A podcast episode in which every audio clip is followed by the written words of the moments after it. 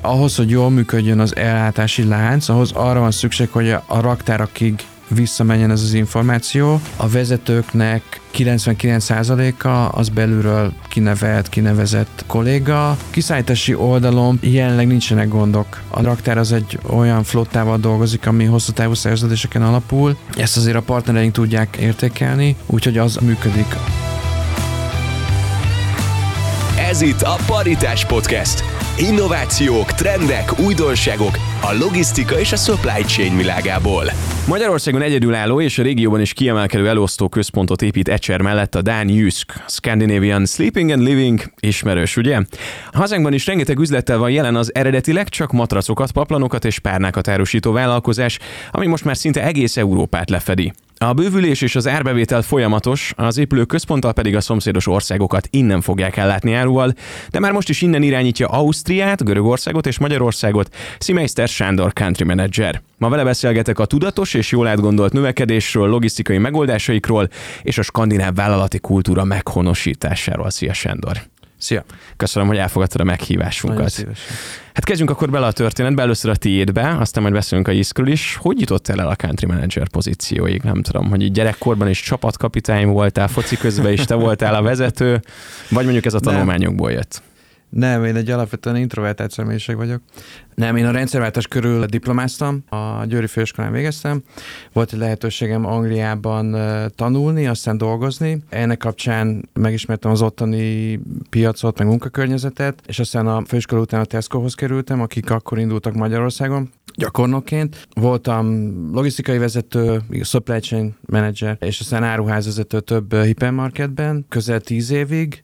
Aztán egy kis kikás kitérővel kerültem a Juszköz, mint a retail manager. Ez volt 14 éve, és 13-12 és fél éve vagyok country manager. Először Magyarországon, aztán hat évvel ezelőtt a magyar szervezet indította Görögországot, a görög terjeszkedést, a céges belső átszervezés kapcsán pedig Ausztriát is megkaptuk két évvel ezelőtt. Úgyhogy ez a történet, én egész életemben kereskedelme dolgoztam, ez a, ez a lényege. Az életutat meg azt sugalja, hogy a Tesco az brit, a Kika az osztrák, és akkor ott vannak a skandinávok, tehát akkor sok minden, sok minden dolog Igen. forrott össze benned. Ez szerinted a sikeret titka? Az egy nagyon-nagyon nagy tapasztalat látni különböző céges kultúrákat, különböző vezetési módszereket, látni, hogy ezek hogyan változnak, és mi az, ami működik, mi az, amiről azt gondolják, hogy működik, és mi az, ami igazából működik. A skandináv cégkultúrának, meg a skandináv vezetési stílusnak van egy nimbusza, ami egy külső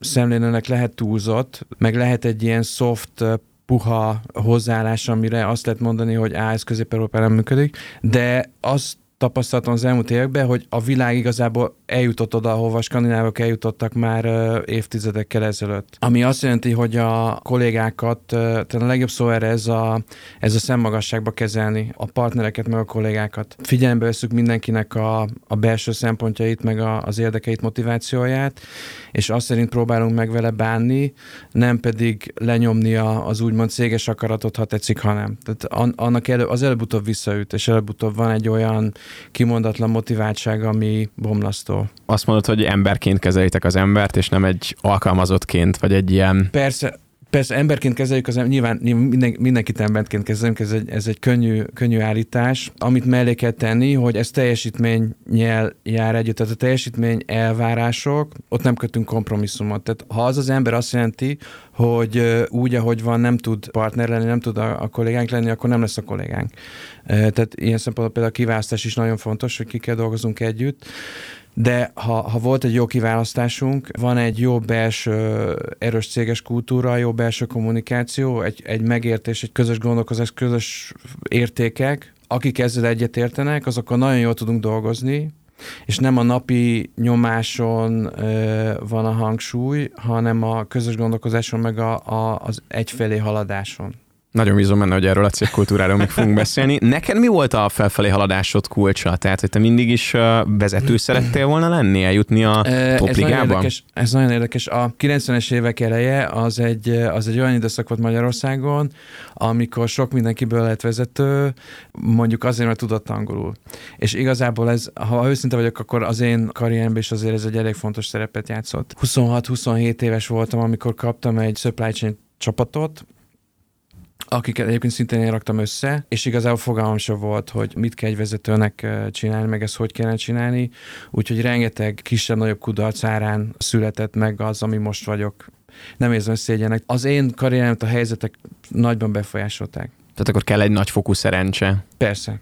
Ausztria, Görögország, Magyarország, ők mindannyian hozzá tartoznak. Ez háromszoros szorzót jelent, vagy, vagy mondjuk ez egy ilyen régiós működést tesz lehetővé? Tehát mennyire nehéz mondjuk három ország élén állni? Nem könnyű.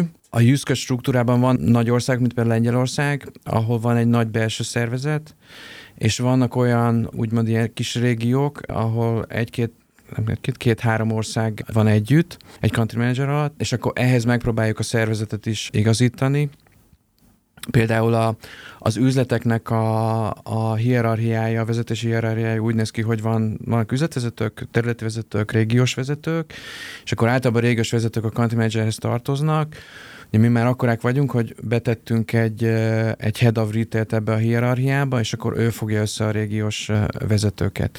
És akkor több területen vannak ilyen régiós vezetők, akik aztán alám be. Így a hierarchia is próbál igazodni ehhez a mérethez. De ettől függetlenül megtartani azokat a struktúrákat, értekezleteket, meg nyomonkövetéseket, amik, amiket egy országba kell, azt nekünk háromszor kell. Tehát ilyen szempontból ez, ez sok szempontból háromszor annyi. Kell így switchelni a fejedben, átváltani egyes országok között, akár hogyha emberekre gondolsz, vagy struktúrákra, vagy ahogy mondod, akkor ez ilyen egységes a, és mindenhova érvényesített. A, a mi rendszereink, a juszkos rendszerek, meg vezetési struktúrák, mi koncepciónak hívjuk. Minden, amit, amit egységesnek gondolunk, az koncepció. Tehát van tréning koncepció, van uh, árukihelyezési koncepció, stb. Ezek egyformák, tehát ilyen szempontból uh, nem kell váltani, mindenhol ugyanazt szeretnénk látni de az emberek mindenhol mások. Ez három nem túl összefüggő csapat, tehát van egy görög csapat, egy magyar csapat, meg egy osztrák csapat, és az egyik nagy feladat mostanában az az, hogy próbálni valami koherenciát létrehozni köztük, tehát valami közös működést, annak ellenére, hogy egy osztrák meg egy görög nagyon messze van egymástól. 1979-ben indult el a cégcsoport, Igen. és akkor most már így 2022-ben Európa nagy részét lefeditek. Ugye beszéltünk itt vállalati kultúráról, és nagyon sok interjúban megemlítetted azt, hogy a munkatársak bevonása a döntési előkészítésekbe, ez egy nagyon fontos dolog, tehát hogy itt tényleg igazi csapatmunka zajlik? Igen, ezt hogy kell elképzelni Abszolút. mondjuk egy, egy döntésnél? Ja, vagy? Azt szoktam mondani, hogy ami fölmerül egy vezetéssel, vagy egy cég irányítása kapcsolatban, az, hogy az mennyire demokratikus. És a, a bevonás az nem egyenlő a, a demokráciával. Ugye egy, egy cég esetében a, a jövedelmezőség az nem szavazás kérdése, a jövedelmezőség az egy alapfeltétel, különben nincsen vállalat. A bevonás az azt jelenti, hogy azokat a kollégákat, akik a, a, úgymond a terepen vannak, akik rendelkeznek azokkal a napi ismeretekkel, amik mondjuk szükségesek bizonyos döntésekhez, azokat bevonjuk ezekbe a döntésekbe. És ezeknek a bevonásoknak, úgymond a fórumait, ezeket is szervezeten megteremtjük. Megteremtjük mondjuk heti havi szinten, meg megteremtjük a, a vállalat megteremti a stratégiai tervezés szintjén is, ami három évente, meg évente ismétlődő ciklusokban jelenik meg. Tehát akkor három éve leültök, és akkor van egy-egy új cél, amit így mindenki követ. Három évente van egy vállalati stratégiai tervezési program, ami azt jelenti, hogy bevonunk egy általában egy külsős tanácsadó céget, és akkor van egy fél éves folyamat, ami elkezdődik egy tág képpel, tehát hogy mi, mi, mik azok a külső hatások, amiket figyelembe akarunk venni, hogy néz ki belülről a cég, mire vagyunk alkalmasak, mi az, ami eddig sikerült, mi az, amit szeretnénk megcélozni. Elindul egy beszélgetés, különböző workshopok, értekezletek, amiken keresztül ezeket megvitatjuk. A szakértők segítségével, meg azok segítségével, akik ugye a realitást képviselik, viselik, ez egyre szűkül, és akkor végére kialakul egy közösen kialakított program, ami a következő három évnek az alapja. Tehát a következő három évben mik azok a kulcs területek, ahol fejlődést szeretnénk elérni, és mik azok a kritikus pontok, amik, amik ezt a fejlődést majd jellemzik. És akkor ezek kerülnek át ebben a három évben évente konkrét akciótervekbe, amiket az országok meg a különböző funkciók megvalósítanak hogyha így össze tudnánk szedni azokat a jellemzőket, amik mondjuk ezt a vállalati kultúrát jellemzik, hogy miben más a skandináv, akkor mit mondanám? Ugye mondtam már a bevonást, az egy, az egy viszonylag fontos része. Van egy elég nagyfokú bizalom a vezetési hierarchiában. Felém van egy, egy nagy bizalom, mondjuk az én főnököm felé, és én ezt a bizalmat tovább tudom adni. A bizalom egyébként úgy jelenik meg, hogy nincs az a törekvés, hogy állandóan kontrollálni a beosztottakat meg a szervezetet, hanem a szervezetre hagyatkozni, hogy az adott célok meg keretekben próbáljon működni, és amikor nem megy, akkor pedig megteremteni a feltételeket, hogy, hogy meglegyen a, a lehetőség arra, hogy megbeszéljük. Megint csak ez nem zárja ki azt, hogy van teljesítménymenedzsment, tehát elvárások vannak, és aki nem teljesít, annak szólunk, megpróbáljuk korrigálni az ő, ő munkáját, és aztán végső soron megválunk tőle, de, de az alap az a, az, a, az a bizalom, meg az önállóság. Ha már people management, a munkaerőhiánya, hogy tudtok megküzdeni? Tehát van elég jelentkező? A munkaerő hiány, ha csak Magyarországot vesszük, ez már legalább öt éve egy meghatározó probléma vagy kérdéskör, amivel, amivel meg kell birkozni. Korábban, ha feladtunk egy hirdetést, akkor volt 20-30-50 jelentkező, most van kettő, vagy, vagy egy se sokkal fontosabb lett, hogy milyen a munkakörnyezet, hogy milyen a válti kultúra, hogy aki nálunk van, az jól érezze magát, és megtalálja a számítását, és maradjon. A megtartásra nagyon-nagyon nagy hangsúlyt fektetünk, alacsony is a fluktuáció, a kereskedelmi szektorhoz képest nagyon alacsony. Próbáljuk megtalálni azokat a, a, a, a bevonzási lehetőségeket, akikkel azt a két embert azért el tudjuk magunkhoz hozni. A válasz röviden az, hogy ez egy élő probléma, és mi a megtartással próbálunk ezzel ellen nagyrészt küzdeni ezek a céges kultúrák, hitvallások mennyire jelennek meg mondjuk az értékesítés mellett, meg a működtetés mellett a logisztikában? Hú, a logisztika az azért egy másik uh, műfaj. A mi logisztikánk is uh, őszintén szólva azért elválik a, a cégnek a fő vonalától. Kifejezetten egy-egy helyszínre koncentrálódik, ahol egy nagyon konkrét uh, operáció van, és azt, azt kell optimalizálni. De egyébként most, hogy kérdezed, ez változóban van, meg kell neki változni, mert kicsit elszigetelődtek, és ezt így érezzük. Ugye Magyarországon, amiről talán beszélünk, hogy, a, hogy nyitjuk ezt a logisztikai központot, és mi ott oda fogunk költözni, és egy helyen lesz a magyar országos szervezet, terület, meg a logisztika.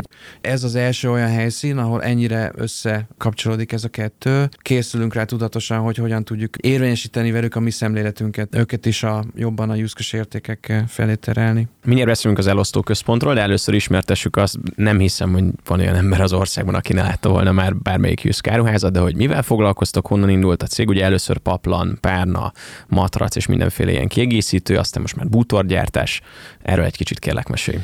1979-ben indult a cég, a mi alapító tulajdonosunkat a Lars Larsennek hívták, meghalt két évvel ezelőtt. Ő egy kis eh, Dán hős egyébként, egy ilyen szegény fiúból lett uh, multimilliómos. Az első európai startupperek egyike? Lehet így mondani, igen, igen. A svédeknek van az IKEA, meg a Kamprad, és akkor a dánoknak ő a kiskereskedelmi hőse. Ugye Dániáról sok minden jót gondolunk, de ez az egy 5 milliós ország, és amit ők elértek, kis kitérő, az nagyon példamutató. Tehát a, sokan nem tudják, rengeteg e, világszínvonalú Dán cég van, akik a, a saját területükön meghatározóak, és egy, egy ekkora országtól ez, ez egy hatalmas teljesítmény, tehát az azért más kultúra, más világ. 1979-ben nyitott egy, egy paplan matrac üzletet Orhus városában, ami a Dán félszigeten van, és aztán egy rendkívül ambiciózus vállalkozó volt, és nagyon gyors terjeszkedésbe kezdett az első üzlet után nagyon gyorsan jött a második, először egy svéd terjeszkedés, aztán norvég, finn,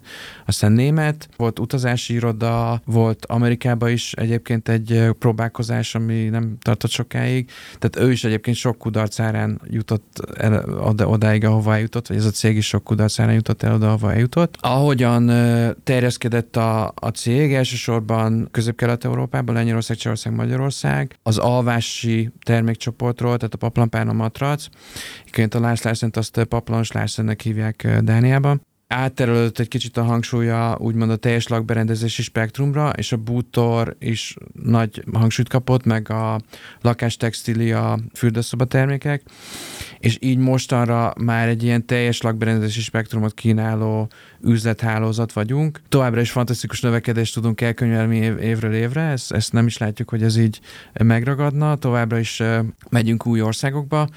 Tavaly nyílt az orosz cég, Moszkvában nyitott négy üzlet, és ott is már elég dinamikusan zajlik a fejlődés, illetve most született döntés a török nyitásról 2024-ben.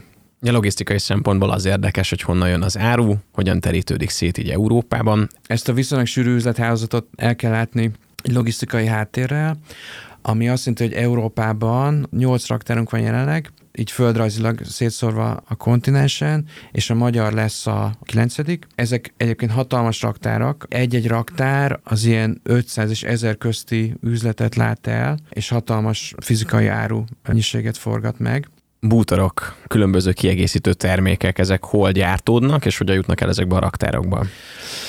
Az áruvászték a egy jó rész az távol-keleti, elsősorban textiliák, kiegészítő termékek, és a kerti bútorok is. Távol-kelet alatt kell érteni Vietnám, Indonézia, Banglades, Kína. A bútorok meg matracok, azok meg jellemzően európai gyártásban vannak. Matracokat gyártunk sok helyen, Lengyelországban, Bulgáriában, van osztrák meg német gyártás is a bútorokat, ugye mi lapra szerelt bútorokat gyártunk, azok is jellemzően Lengyelországban, van a, a volt fákországokból is, de olasz gyártás is volt, van skandináv gyártás is. A lapra szerelt bútoroknak a, a gyártása az nagyon nagy mértékben automatizált. Tehát azt úgy kell kezelni, hogy, hogy ilyen automata fűrészgépek, meg fúrógépek mozgatnak gyártósorokon minimális emberi beavatkozással anyagot, ezért itt a költség szempont az nem, tehát az élő munkaerő az nem annyira meghatározó. A matrac az más, ott, ott, ott az élő munkaerő az még mindig jelentős. De úgy itt az a dinamika, hogy a, a bútor matrac, ott a, a súly meg a tömeg az olyan nagy, hogy az a, a távol-keleti szállítás az gyakorlatilag elvinné a, a, az árést. Mostani epizódunkat a Glebs szoftver család támogatta. A Glebs olyan logisztikai megoldásokat kínál gyártócégek és logisztikai raktárak számára, amelyekkel a tervezésétől a rakodás végéig kezelhető a telephelyen felmerülő összes szállítmányozási és rakodási feladat. Megoldásai között szerepel a Timeslot Management, a Yard Management, a Transport Management és a raktári konzol szoftver.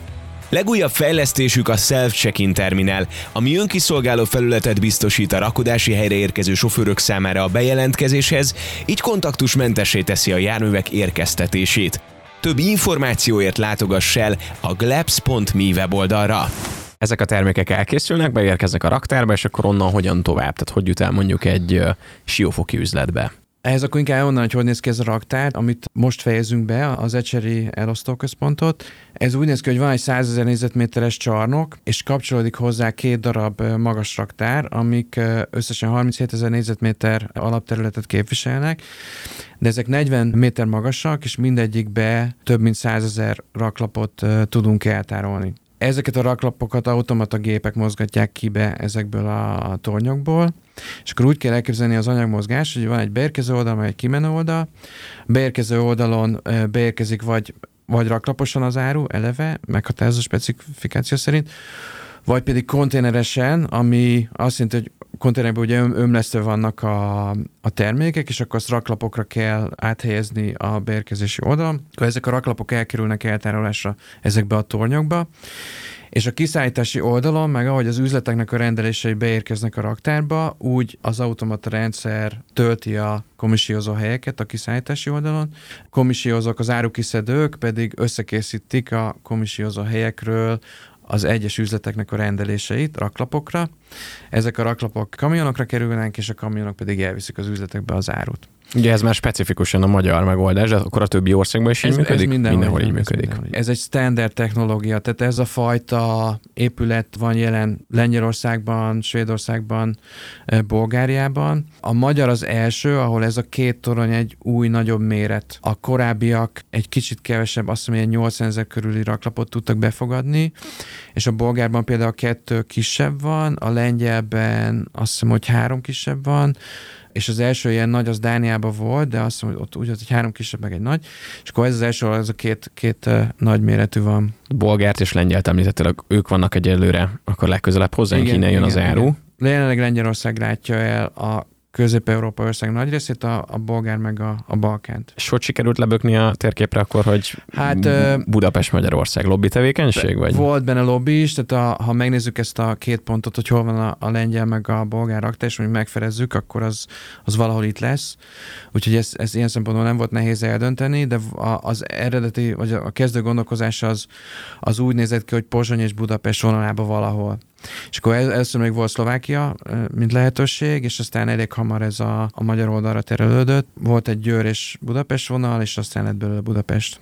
Ilyen szűküléssel. És akkor a környező országokat fogja ez ellátni? Gondolom Magyarországon Ez Magyarországot is. fogja ellátni, Szlovákiát, Csehországot, Szlovéniát és Horvátországot. Az említett technológiákon kívül van valamiféle olyan megoldás, mondjuk mondhatod, hogy standardizált, tehát hogy akkor máshol is előfordul, de van-e mondjuk olyan megoldás, amit csak itt próbáltatok ki, vagy itt kezditek bevezetni? Ez a magas raktár, ez egy nagyon-nagyon ritka, meg speciális technológia. A beüzemelése is egy rendkívül komplex ilyen logisztikai, informatikai feladat. Tehát azt gondolja az ember, hogy lerakják, berakják a szervereket, és akkor megnyomják a gombot, és indul, de nem, ezeket a karokat meg kell tanítani mozogni ebben a hálóban, Matrixban.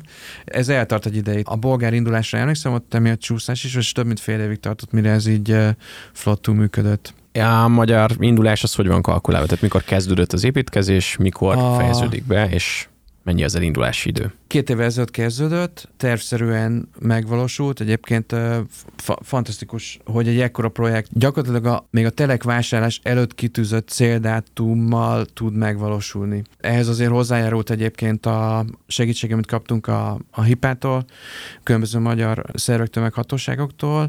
Azt szerintem azért leírja, hogy a magyar, így mond, vállalkozói környezet az mennyire rugalmas, meg mennyire teljesítőképes. Az épület az kész van, és márciusban kezdődik el a, a működés, de mint mondtam, ez el fog tartani. Tehát a felfutás az azért egy hosszú folyamat, úgyhogy arra számítunk, hogy körülbelül egy év az, amire a, a teljes üzem feláll. Több mint 200 ezer raklapot tudnak ezek a tornyok tárolni, az, az olyan 3200-3300 kamion, tehát mire az az áru beérkezik, az is eltart egy darabig. Ugye mire fölállnak ezek, a, ezek az automata raktárak, az is eltart egy darabig. Úgyhogy ez, ez a folyamat. Elkezdünk márciusban föltölteni, valamikor május-júniusban indul a kiszállítás, és akkor a kiszállításnak a teljes kapacitása kb. jövő év ilyenkor, ilyen január-februárra fog megvalósulni. A kiszállítás meg a beszállítás most kulcskérdés, pláne abban, hogy ugye vannak ilyen akadozó ellátási láncok, meg nehezedik a fuvarozás is, akár a konténerhelyzet. Ezzel ti hogy álltok? Ahhoz képest, amiket hallunk a, a piacon, a környezetünkben, ahhoz képest jól állunk. Van egy hosszú távú konténerszerződésünk, amivel ideig tudtuk biztosítani azt, hogy a, a távokelti beszállításban ne legyen probléma. Úgyhogy az az oldal az biztosított. Az alapanyag kapcsolatos gondokból érzünk valamennyit, mindenk az ára fölment, a fa ára is fölment, ezt mi is érezzük, és a kiszállítási oldalon pedig eh, jelenleg nincsenek gondok azt kell, hogy mondjam. A lengyel raktár az egy olyan flottával dolgozik, ami hosszú távú szerződéseken alapul. Ezt azért a partnereink tudják eh, értékelni, úgyhogy az, az működik. Amennyire tudom, a magyar raktárhoz kapcsolódó flottának a felállítása is jól halad, tehát ott sem számítunk arra, hogy probléma lesz. Tehát akkor jelezheti ez azt, hogy igazából magyar vállalkozók fognak még alátok dolgozni, és ezt a régiós elosztó központot mondjuk a környező országba is terítik majd. Persze, amennyi, am, igazából az a kézenfekvő, hogy a, itt most cégnév kimondása nélkül a magyar nemzetközi fuvarozó szektor az erős, úgyhogy számítunk arra, hogy velük együtt fogunk tudni dolgozni. Menjünk tovább a folyamatban. Kimennek ezek a kamionok, felpakolják az árut, előre meghatározott metódusok alapján, megérkezik, nem tudom, Veszprémbe kipakolnak. Hogy néz ki egy-egy ilyen kisebb üzletetek, raktár és eladótere? Ami a ne- nekünk a legnagyobb kihívás volt így az elmúlt 14-15 évben, az az, hogy a, az egyes üzleteinknek a forgalma az jelentős mértékben nőtt, és az ehhez kapcsolódó áru mozgatási igény is jelentős mértékben nőtt, csak hogy egy példát mondjak, szerintem 15 évvel ezelőtt a legnagyobb forgalmú üzletünk az lehetett mondjuk ilyen évi 300 milliós, és most meg már a, a másfél milliárd közelébe vannak a, a nagyobb üzletek. Ennek a, a fizikai lehetőséget megteremteni volt egy kihívás, tehát bővíteni kellett az üzleteket, bővíteni kellett a raktárméreteket, anyagmozgatási eszközeinket kellett fejleszteni. Korábban gyakorlatilag ezt megoldottuk egy, egy-két ilyen kézi békával, de most már főleg a nagyobb forgalmú üzletekben rendes targoncákat használunk, vagy kézi mozgatású targoncákat használunk, ilyen manuális emelőgépeket, amikkel a föntebbi polcokról lehet árut mozgatni. Elkerülhetetlen volt ahhoz, hogy ezt a működést így, így, így egybe tudjuk tartani. Milyen gyorsan cserélődik az áru? Milyen gyorsan viszik el? A, az áruforgásunk az ilyen, ilyen 30-40 nap körül van. Tehát egy, egy adott üzletnek a, a készlete az átlagosan ilyen 30-40 napra elég. Tehát elég gyorsan egyébként. És ugye van nektek egy olyan megoldásotok most, ez a click and collect, hogy akár a webáruházon keresztül is megrendelhetik és elvihetik. Ez mennyire népszerű itthon? Az online értékesítés az 5-10 éve létezik, és rendkívül dinamikusan fejlődik. Mi is azt tapasztaljuk, hogy rendkívül dinamikusan fejlődik, és most már Magyarországon is a, a különböző online értékesítési formákat összeadom, akkor már közel 15% az, amit a, az online-nak lehet betudni. Ugye a klasszikus online kiszállítás azt jelenti, hogy megrendelem, aztán házhoz szállítják, van ez is, illetve van ez a, van, amit click amit említettél, ez azt jelenti, hogy a, fölmegyek a Juszkos website-ra, megkeresem, amit szeretnék, abba a termékből megnézhetem, hogy melyik üzletbe van készlet és mennyi, és abba a készletbe úgymond belefoglalhatok. Tehát rákattintok, hogy akkor nekem ebből kell egy, beírom, hogy hogy hívnak, elmentem, és akkor amikor szeretnék, egy-két napon belül elmegyek az üzletbe, és elviszem innen fordítanám meg a történetet, az, hogy ez lehetővé váljon, ahhoz valamiféle erős szoftveres támogatottság ez, kell. Ez így van, a vásárló nem látja, meg nem is a dolga, hogy azoknak a cégeknek, akik úgymond a fizikai kereskedelemből indulnak, és erre építették az online lábukat, azoknak ez egy rettenetesen nagy kihívása az informatikai hátteret megteremteni ahhoz, hogy rá tudják építeni az online kiszolgálást a meglévő infrastruktúrára, és azt kell, hogy mondjam, hogy mi ezt sikeresen vettük, és viszonylag korán rájött a cég arra, hogy ez az irány, és nagy erőforrásokat mozgatott arra, hogy ez tudjon működni. Hogy illusztráljam, hogy mennyire eh, nem egyszerű ez a dolog. Az online értékesítésben van ez a click and collect, amiről most beszéltünk, illetve szintén lehet online rendelést leadni, úgy, hogy azt az üzletbe veszi át a vásárló. A végeredmény gyakorlatilag ugyanaz, de az áru teljesen más utat jár be ahhoz, hogy, eh, hogy a vásárló elmenjen az üzletbe és átvegye, amit rendelt, és ennek elég nagy részt egy ilyen informatikai, szervezési oka van. És mennyire automatizált, tehát hogy kell valaki a másik oldalon, aki be pipálja a zöld pipát, hogy mehet persze, ez így? Persze, tehát amikor befoglalja a vásárló a készletet, az azonnal megjelenik az üzlet kassa képernyőjén, és akkor a, a kollégának az a dolog, hogy leellenőrző, hogy igen, ez a termék megvan, visszaigazolja a vásárlónak, hogy eltettük és jöhet érte, és aztán elkészítik különböző előre meghatározott helyeken eh, gyűjtik ezeket, hogy a, mikor a vásárló jön, akkor egyből tudja vinni. És ez a készlet visszajelzés, ez egészen a raktárakig felkúszik, vagy akár a megrendelési, vagy szállítási a... folyamatokban? Igen, amit a vevő lát a, az üzlet készletében, az napra kész, tehát az, az, az azonnal frissül, és nyilván az üzlet dolga az, hogy a készletet úgy tartsa karban, hogy az megfeleljen a valóságnak, de ahhoz, hogy jól működjön az ellátási lánc, ahhoz arra van szükség, hogy a, a raktárakig visszamenjen ez az információ, és ha nincs adott pillanatban az üzletben áru, akkor is tudjunk valamit mondani arról, hogy mikor lesz.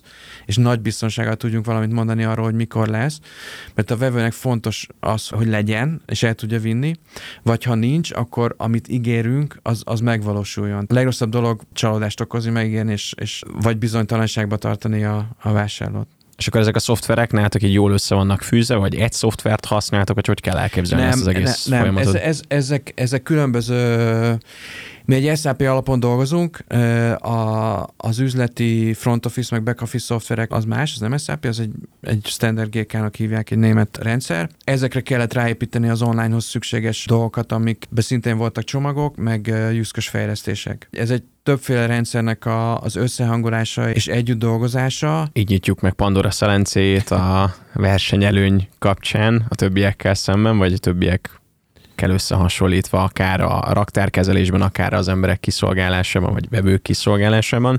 Hogy látod, hogy álltok így a konkurensekhez képest? Azt tudnám ismételni, amit az előbb mondtam, mi a készlet információnkban e, és a készlet rendelkezésre állásban szerintem jobbak vagyunk, mint a versenytársaink, tehát a, amit a vevő lát, e, mint készletet elérhetőnek, az megbízható és általában elérhető a készlet. És az, hogy a vevőink meg tudnak bízni abban, hogy ha eljönnek hozzánk, akkor amit szeretnének, azt azonnal elvihetik, ez egy nagy versenyelőny. Tehát azt érdemes elmondani, hogy azért a, a bútor a logisztikája, meg az ellátási lánc az azért elég bonyolult. Tehát itt viszonylag nagy értékű termékekről van szó.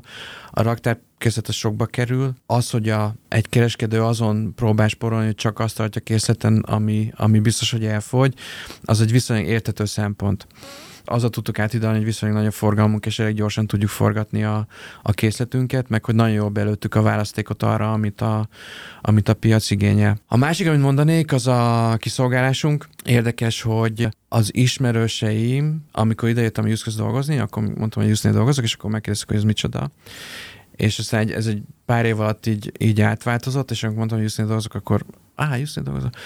És mostanra az ismerőseim, meg egyébként random emberek, akik találkozom, azok általában, amikor mondom, hogy Justin dolgozom, akkor azt mondják, hogy igen, voltam, és hogy tök jó volt a kiszolgálás. Nekem ez a legjobb visszaigazolás, mert sok energiát rakunk abba, hogy ez így legyen, sokat képezzük a dolgozókat, meg amit mondtam az elején, próbáljuk úgy szervezni a, a munkát, hogy ez a kiszolgálás ez meg tudjon valósulni, és a kollégáknak ne felesleges körökkel kelljen eltölteni a munkaidejüket, hanem a vevőkre tudjanak koncentrálni. Ha kifejezetten Magyarországot nézzük, van esetleg olyan dolog, ami, ami különbözik, akár árukínálatban a többi országhoz képest, hogy vannak ilyen régiós leosztások, hogy mondjuk mi itt egy kicsit közép-kelet-európában mit szeretünk, mit szeretnek a skandinávok? Most már is régebben az volt a tapasztalat, hogy mondjuk egy 10-15 évvel ezelőtt, hogy volt egy ilyen egy ilyen képzeletbeli vonal Európa közepén délnyugatról északkeletre, így nagyjából Csehországon keresztül, és attól délre ez a színesebb, sötétebb fa, kicsit ilyen tradicionálisabb ízlés volt a jellemző, és attól északra Skandinávia meg ez inkább ez a letisztult, fehér, szürke, tölgy, világos fa dolgok, de ez megszűnőben van. Az, az emberek ízlése változik, vagy ti az nyomjátok? Emberek, az emberek, mind a kettő. Például csak régebben a, mi szoktunk a kollégákkal viccelni, amikor elmentünk egy Dán üzletbe, ugyanonnan voltak a Dán törölközök is, meg a magyar törölközök is, de a Dán törölközök azok a nagyjából a szürke 50 árnyalata volt, tehát világos szürke, középszürke, kékes szürke, sötét szürke. A magyar meg volt türkiszkék, narancsárga, bordó, piros, világos kék, stb. És ez így megszűnőbe van. És úgy szűnik meg, hogy inkább a skandináv letisztultabb vonal felé megy mindenki mi is skandináv cég vagyunk, meg a másik nagy eh, bútoros cég is skandináv, tehát ez a, ez a hatás benne van, de, de az, hogy így kinyílt a világ, és a, a jobban választhatnak az emberek, valamiért inkább erre mentek el. Meg erre megy el egyébként az emberek éres stílusa is. Csak egy egyszerű példa, régen kellett egy nagy szekrény, amire rá lehetett tenni a tévét, az nem kell, mert föl lehet tenni a falra. A nappaliknak a, a berendezése például, az, az radikálisan le, letisztult azáltal, hogy, hogy nem kell egy tévéhez igazítani a, a berendezést, hanem azt teszek, amit akarok. Nyilván sokkal többen vannak, akik egyedül élnek, tehát így a, a lakásméretek is azért talán kisebbek lettek. Ez a nagy nappali berendezés az például teljesen átalakult. Akkor mi fogy a legjobban? Nálunk konkrétan, vagy általában? Akár, aha. De mi, a mi a legnagyobb termékcsoportjaink az a, az a bútor, az több mint 30 százalék. A matrac, nagyon erős a matrac kínálatunk, meg az egy ilyen signature termékünk, termékcsoportunk. És aztán a harmadik az a kerti bútor. Abban is nagyon erősek vagyunk. Mindeközben bővültök, ugye az optimalizáció és a hatékonyság jegyében. Ugye miközben az egyik konkurens arról hírezett, hogy hát most mi itt jól megemeljük az árakat, ti is végrehajtottatok egy áremelkedést, de minden mellett az árbevétel folyamatos, és még ott is bővültök. Tavalyhoz képest pont az a 10-11 százalék. Így van, a tavalyi évet a magyar piacon az 56 milliárdos nettó forgalommal zártuk. Ez a, a megelőző évhez olyan ilyen nagyjából 10%-os növekedés volt. A mi üzleti évünk az egyébként szeptembertől augusztusig van, tehát ezt így kell érteni és a, amit látunk, ugye most vagyunk a hatodik hónapban, ez a dinamika azért továbbra is tart. Az áremelkedése kapcsolatos kérdés azt nem lehet megúszni. A költség növekedés is szerepet játszik, de ami a, ami a legnagyobb szerepet játsza, az inkább az alapanyag növekedés, amit, amit mondtam, amit mindenki kénytelen beépíteni a termékekbe. De akkor azok a termékek, amik nálatok vannak, azokra mindig szükség van, és egyre több kell belőle ezek szerint az embereknek. Szerencsére. Beszéljünk egy kicsit a környezetvédelemről, mert az, hogy megépül Ecseren az elosztóközpont, az nem csak logisztikai szempontból lesz jobb, hanem magának a környezetvédelmi törekvéseiteknek is. Ugye egyrészt rövidülnek majd a kiszállítási utak. Ezzel mennyit spóroltok? Nyilván lehet képzelni, hogy a, a, a mostani lengyel raktárnak a csak a Magyarországra tett útjai azok ilyen, ilyen átlag 6-700 kilométeresek és akkor ezek radikálisan le fognak rövidülni. Egyszer ez legközelebbi üzlet, azt szerintem ilyen 5 kilométerre van, de, de az összes magyarországi meg a tőlünk délre lévő utak azok radikálisan lerövidülnek. Elosztóközponton lesz egy napelemrendszer, az elosztóközpont energiaellátásában hozzá fog járulni. Emellett vannak általános fenntarthatósági törekvéseink, például a csomagoló anyagokat azt láttuk, hogy 2024-re minden csomagolóanyagunk FSC tanúsítványjal fog rendelkezni, illetve a textil termékeink is fenntartható termelésből fognak kikerülni, illetve van egy általános karbonsemlegességi vállalásunk, ami az, hogy 2050-re a teljes működésünket szeretnénk karbonsemlegesé tenni, ez a folyamat is elindult. Ezt úgy kell elképzelni, hogy jelenleg egy olyan rendszert hozunk létre, ahol minden működésünknek az energiafelhasználását, illetve károsanyag kibocsátását mérjük egy nagy központi rendszerben, és aztán ennek a rendszernek a segítségével fogjuk tudni pontosan meghatározni azokat a cselekvési terveket, amik ezeket folyamatosan a nullára fogjuk majd csökkenteni. Nyomondott, hogy három éves periódusokban terveztek a cégvezetésben. Mi most a fő fókusz, és mi lesz a következő időszakokban? A fő fókusz az egy kicsit így mellékágon bejött az a fejlemény, hogy a Dán Jusk cégcsoport átvette a korábban függetlenül működő német cégcsoportot, ami ugyanaz a tulajdonoshoz tartozott, de a német cégnek a az önállósága megszűnt és betagozódik a Dán szervezetbe. Ez egy két és fél éve tartó folyamat, és jelenleg ez viszi el a legnagyobb energiákat a cégnél, úgyhogy ez a legnagyobb fókuszunk. Neked azon kívül, hogy most síre tegyétek ezt az elosztó központot, van valami személyes motivációd, ami most nagyon leköti így egy cégen belül? A három ország mellett nehéz még ilyen extra célokat kijelölni. A legnagyobb motiváció egyébként az az, hogy a, az osztrák céget úgymond sínre tenni. Tehát a, az ő hálózatuk az kicsit más, mint a hagyományos, mint mondjuk a görög meg a magyar. Az ő úgymond beintegrálásuk mindenféle szempontból, szervezeti szempontból, az üzletkép szempontjából, a választék szempontjából, ez rettenetesen nagy munka, és igazából ez, ez a legnagyobb feladat, ami, amit ha sikerül megvalósítani, akkor mondjuk még nyugdíjazni nem fogom magam, de akkor, akkor már azt tudom mondani, hogy, hogy engem már nem köpködhetnek meg a kis kereskedelmi szénában. És ha már is szóba hoztad azt, hogy kinek hol van a pozíció, hogy alacsony fluktuációval rendelkeztek, ezt a Keencentric a legjobb munkahely díjával is elismerte. Igen. Te miért vagy még ott ennyi ideje a cégnél, és mennyi időt szánsz magadnak, ha már most megemlítetted, hogy nyugdíjaznád magad?